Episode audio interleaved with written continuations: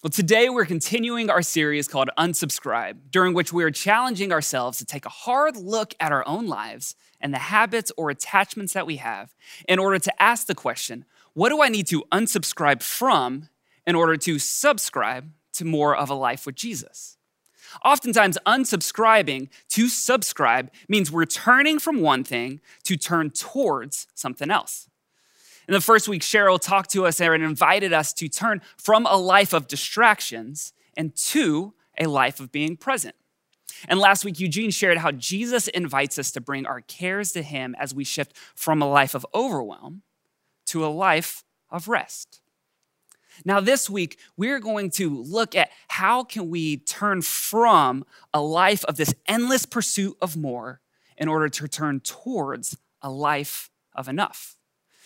One time, John oil or oil tycoon John Rockefeller, widely considered the richest American of all time.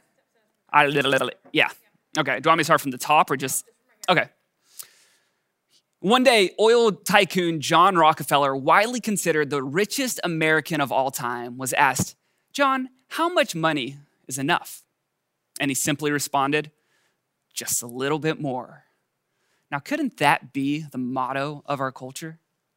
In 2020, my wife and I placed 117 orders on Amazon.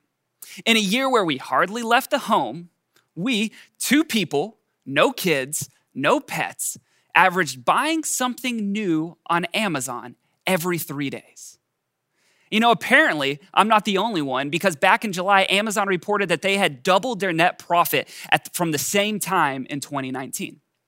And sure, this could be attributed to shopping being the safest way to shop or online shopping being the safe safest way to shop, but I also bet it has a little bit to do with restlessness that we experience in our lives, thinking there's always something more that could be done to my home, or there's always something more that I could add to my life, or my favorite, the shelter in place impulse buy. You know, that thing that you didn't really need, but you're sitting at home all the time and you think, maybe if I had this, life would be a little bit better. Here are some of the items that had unusually high searches in Amazon over the past year. We had puzzles and paint by numbers for adults. We had UV phone cleaners and we had bidets, and the list could go on and on. Now, my favorite impulse buy? Easy. An under the desk elliptical to bring some fitness into my daily emails. If you've made some strange shelter in place impulse buys, let us know what they are in the chat. Even in a year as hard as the pandemic, this drive for more just keeps on going. How much would be enough to be content? Just a little bit more. I think about this like if I just had a little bit more, then I could buy that TV, and then that would be enough. If only I had a little bit more likes or views on Instagrams or followers, that would be enough. If only I had a little bit more time in order to exercise, maybe that would be enough. Or maybe if only I had a little bit more hours in the day to spend time with my family or my neighbors or my friends, that would be enough. And you know, this mystical idea of enough is just out of reach.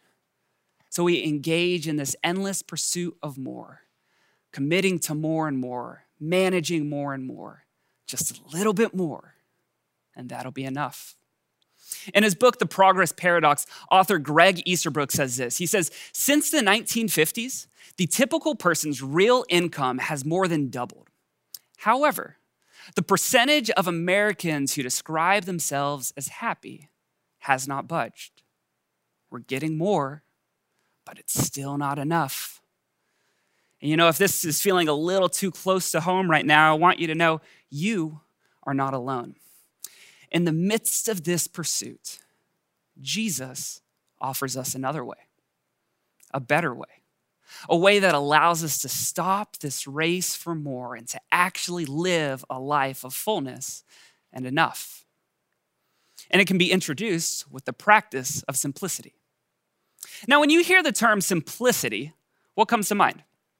Maybe you think about people like St. Francis of Assisi, who saw the emptiness of the worldly life and decided, I'm going to get rid of all my possessions in order to live a life of poverty. Or maybe you know people who have modified a van to live life on the road or maybe down by the river. In the 2000s, there was a reality TV show called The Simple Life, in which two wealthy heiresses left their lives of luxury to experience the simple life on a farm for five whole weeks.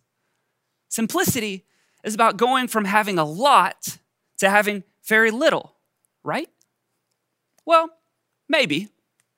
Author and you could say professional minimalist Joshua Becker defines simplicity or minimalism as the intentional promotion of the things we most value and the removal of anything that distracts us from them. It's the intentional promotion of the things we most value and the removal of anything that distracts us from them. You see, simplicity is first about saying yes to what really matters and then no to the stuff in our lives that pull us away. So, what is this stuff that I'm talking about? Well, first and most obvious is our material possessions. Because the more you have, the more your thoughts are going to be drawn to different things in your life. And as we'll see later, Jesus spoke very strongly against materialism and spoke very strongly against those who pursued money. But hear this someone can have very few material possessions but still not have a heart posture or live a life of simplicity. Simplicity is about so much more than what we own, because that stuff can also include our time and what fills our schedules. That stuff could include unhealthy relationships. That stuff can take a wide variety of forms. Now, for the sake of our conversation, I'm going to define stuff as being anything that pulls us away from the intentional promotion of the things we most value. But now, before we can identify what that stuff is for us, we need to look inward at what we actually value and what is actually in our hearts. And lucky for us, Jesus has a lot to say about our hearts. And one day, Jesus was sitting on a hill with a bunch of his followers, and he talked with them about this in the Sermon on the Mount. I want to invite you to follow along in your Bibles or in your Bible app at home as we look at Matthew chapter 6, starting in verse 19. Jesus says this He says, Do not store up for yourselves treasures on earth where moths and vermin destroy and where thieves break in and steal. The literal transla- translation of this would say, do not treasure treasures on earth. Jesus is talking about the stuff that you place value in. Do not treasure things that do not last. It doesn't matter how safe of a place or how safe something might feel in the moment, life happens. I mean, we all know that most things in life are temporary. You drop your phone on a rock or really just get a new operating system and you might need a new one. That promotion high was so good for the time, but that eventually wears off. That championship trophy was so great. Well, until next season. But instead, Jesus says this He says, But store up for yourselves treasures in heaven, where moth and vermin do not destroy, where thieves do not break in and steal. He's saying, Treasure things that are imperishable now, notice he doesn't remove our desire for stuff, but instead, Jesus redirects it to what really matters. Now, in general, when Jesus talks about heaven, he's often not just talking about life after you die. Jesus talks about the kingdom of God as being something that affects life now and for all eternity. So he's saying, focus on living a life that makes a difference in the world around you with the things that are imperishable, like sharing joy or spreading generosity. Treasure these things. And then Jesus concludes this section by saying this where your treasure is, there your heart will be also. What do you treasure? What do you most value? If you aren't sure what that is, you could ask yourself, what do I make time for, or what does my family prioritize? Remember, simplicity is the intentional promotion of what we most value or what we treasure, and the removal of what distracts us from it. Now, Jesus later goes on to say this He says, No one can serve two masters. Either you will hate one and love the other, or you will despise the one, or you will be devoted to one or despise the other. Now, in case Jesus isn't being clear enough, he says, You cannot serve both God and money. Whoa. That's a strong statement that I think for many of us should make us pause. You see, Jesus doesn't beat around the bush when it comes to the dangers of wealth. Notice he doesn't say, you know, you should not serve God and money, or it's hard to serve God and money, or it's hard to balance the two. He says, you cannot serve God and money. You cannot serve God and stuff. Well, what does Jesus mean by that? And maybe this will help um, give us a little picture of it. A couple weeks ago, Cheryl mentioned that the average person touches their phone 2,617 times a day. Now, no wonder UV phone cleaner sales went through the roof this year. And full confession, that's me. Do you know who isn't always a fan of my phone? My wife. And why? Well, when I pay attention to my phone, who am I not paying attention to? Well, Taylor. Even if I'm a multitasking pro, which I believe I am, if my focus is on my phone, I cannot also be fully focused on Taylor. When it comes to our stuff and God, both cannot take your full focus because they both have different goals.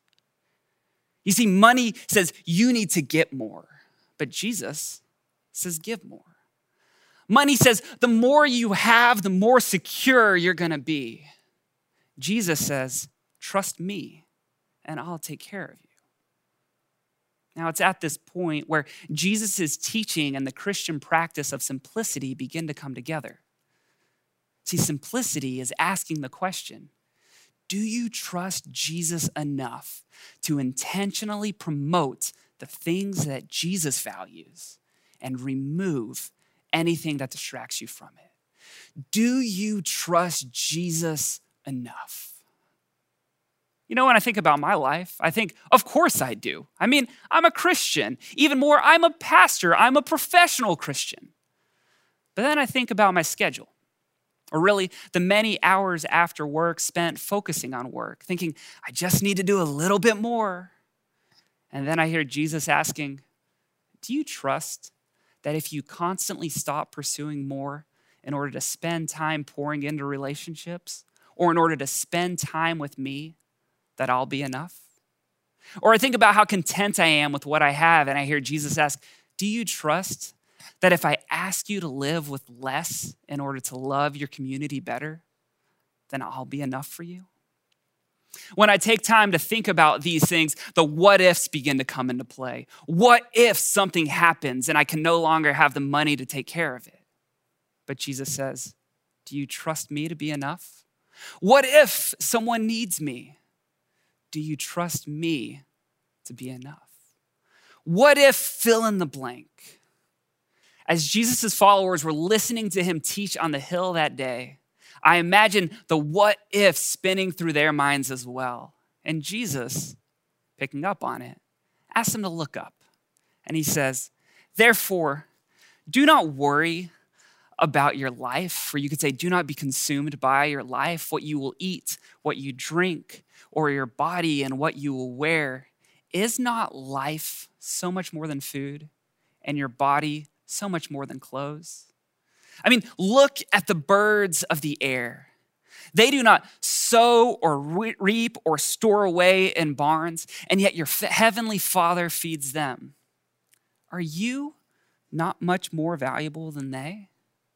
Can any one of you, by worrying, add a single hour to your life? And then he says, And why do you worry about your clothes? See how the flowers of the field grow. They do not labor or spin. Yet I tell you that not even Solomon in all of his splendor was dressed like one of these. And if that is how God clothed the grass of the field, which is here today and it's thrown into the fire tomorrow, will he not much more clothe you? O you of little faith. So do not worry, saying, What shall we eat? What shall we drink? What shall we wear? For the pagans run after all these things. They're always searching for more. But your heavenly Father knows exactly what you need.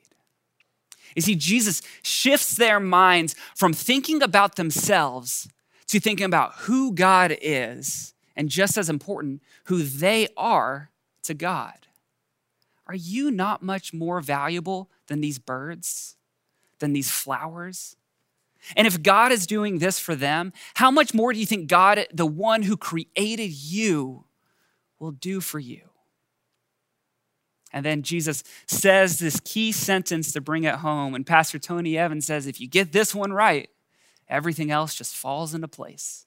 And he says, but seek first his kingdom and his righteousness, and all these things will be given to you as well if you seek me first, if you trust me to be enough, you will find that you have more fulfillment than anything that more money can provide. You'll have more joy than getting more likes or views can provide. You'll have more peace in everyday life than that vacation home can provide. You'll have more purpose in life in the constant pursuit of more could ever provide. Because when you seek first God's kingdom, what you find is the God who gave his life so that you can have true, abundant life with him. And that life is so much more than enough. But now, how do we actually apply this to our lives? Let's get real practical here. Theologian Richard Foster says simplicity is an inward reality that shapes an outward lifestyle. And so the first step is that we have to look inward and to ask the question what am I seeking? You know, oftentimes our first thought is to start looking at all of this stuff in our life and think, okay, what do I need to throw out? What do I need to get rid of? But if we do that before actually looking inward, we run the risk of falling into the same habits over time. But we need to understand what does Jesus ask us to value and to let his spirit begin working in our hearts. Be intentional about spending time with Jesus every day and praying, Jesus, open my eyes to the places in my life where I am seeking more over seeking your kingdom. Now, along with that, for accountability purposes, I want to challenge you to have an honest conversation with someone close to you or even your entire family. Look at your calendar, look at your spending habits, look at uh, even the stuff in your home and ask, what does this say about what I value or what I'm seeking after? Now, once you can name that, it's time to move to the next part. And the second thing to ask is, how can I create space for more of Jesus? What do I do with all this stuff that I have?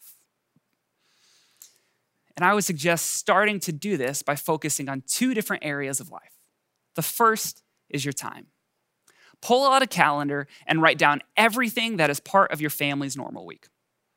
And then eliminate two to three things a week that you are going to stop doing in order to say yes to spending more time with Jesus, spending more time as a family, or intentionally pouring into relationships or your community. And then the second place, it's your stuff. Pick a room in your home, or maybe go to that cabinet or that closet, you know, the one that nobody you want, don't want anybody to see. And begin marking items in there as things to keep, things to give away, or things to throw out. And once you've done that, consider moving to a new place in your home. Now, this may seem like a small practice right now, but if you start to get in the habit of living with less over time, you will begin to open yourself up to more time and more mental space in order to say yes to the things that Jesus values and the life that seeks first God's kingdom. Now, you know, it's one thing to learn about a life of simplicity, it's another thing to actually live it out. So, right now, we're going to have a brief conversation with some of our staff members to learn what they have learned or experienced on their journey with simplicity. Well, we're here with some of our staff members. As like I said, we're going to talk sort of about the practical applications of what simplicity looks like. Because we all know that it's easy to think about it, it's so much harder to actually live it out. And so I kind of want to just start with hearing from you like, what has your own personal journey been like with simplicity? Yeah, well, a couple years ago for Lent, I decided to give up buying things for myself. And I ended up preparing myself for this by literally looking at the things I would run out of, like shampoo or soap, and buying those things beforehand so that in those 40 days or so of Lent, that I wouldn't buy any of those things for myself and instead would look at the people around me and decide who can I be generous to instead of buying something for myself. And I ended up doing this I think three years in a row. And then this year, for my New Year's resolution or goal, I ended up in December kind of opening this drawer in my kitchen where my coffee is and seeing all of these coffee grounds that I just wasn't using. And instead, I was still buying coffee grounds every single week just because I didn't like the coffee in my drawer quite as much as the coffee I was buying every week. And decided that for this new year, instead of buying things, I was going to empty the things that I already had. So I was going to go through that whole drawer of coffee that I didn't like quite as much before buying new coffee, and then applied this to the unread books on my bookshelf that I would just see a book come out that I wanted to read and then buy it, and then it would sit on my shelf. So that mm-hmm. practice of Lent that I did a few years in a row ended up just being something that I tried to put into practice going forward as you've been thinking about this stuff for yourself, what have you been learning about a life with Jesus in the process, or what even living with less has done for your own life? I feel like I am able to be more generous when I have a proper view, like of my possessions and my time. Um, and I think it, it's so hard, even like you were saying, with the culture that we live in with uh, Amazon Prime, that we can get it in two days or less. I don't often live in the land of wanting because the minute I want something, I purchase it. And I mean, within reason, obviously, but I, I, don't often live in that land of, oh, here's the thing that I actually, you know, think that I want, uh, and let me sit on it for a few days. And so that actually has been a practice that I have tried to um, to put in over the past few months, specifically, especially in COVID. It's so hard because I recognize all these things that I think will make my life better in this really strange season. Um, but actually taking a pause on purchasing and really thinking about, do I actually need this thing? Is this something that will add value to my life? And I will say a lot of times I end up not making the purchase because the late night scrolling is not the best time for me to decide if I if it's a good time to spend my money. And I because usually late at night I think, yeah, I totally need more. Let me add more. Mm-hmm. Um, but so that's something I think that I've done over the past few months that, that's just been helpful in how I'm spending my money and how I'm interacting with even just the things I own. Yeah, I, I, can keep going with the kid route. Uh, you know, we were talking about influencers earlier. There are like parents and families that are just famous, and it's easy to see them posting pictures of them doing epic vacations on a safari, or their kid just learned the third language and they're eight years old, and you just get that that sense of like uh, less the things and more the calendar stuff of like we need to be doing more, more epic and interestingly, we took our kids to Disneyland pre COVID, and my kids will often talk about this trip. And the thing they talk about is there was a chair in the hotel that would like, uh, you know, s- swing around, and we did races and we played hide and seek in the hotel and that more than Disneyland, more than the you know anything they got mm-hmm. there, they talk about man, can we go back to that hotel and can we like get on that chair? And I think so. What I'm learning is like again, that's so much us is we think it's got to be this big next thing that's going to make me fulfilled finally. instead realizing it's like this moment right here with you guys mm. in this room it's uh, backyard listening to the birds it's all these moments that that Jesus is present. Mm. And those are magic, beautiful moments, but we miss them because we're looking for the next thing we got to put on our calendar. Yeah. And now you can catch this entire conversation this week in our Menlo midweek. And right now, I want to invite you to just prepare your hearts for worship as we sing about who God is and this God who is more than enough for us.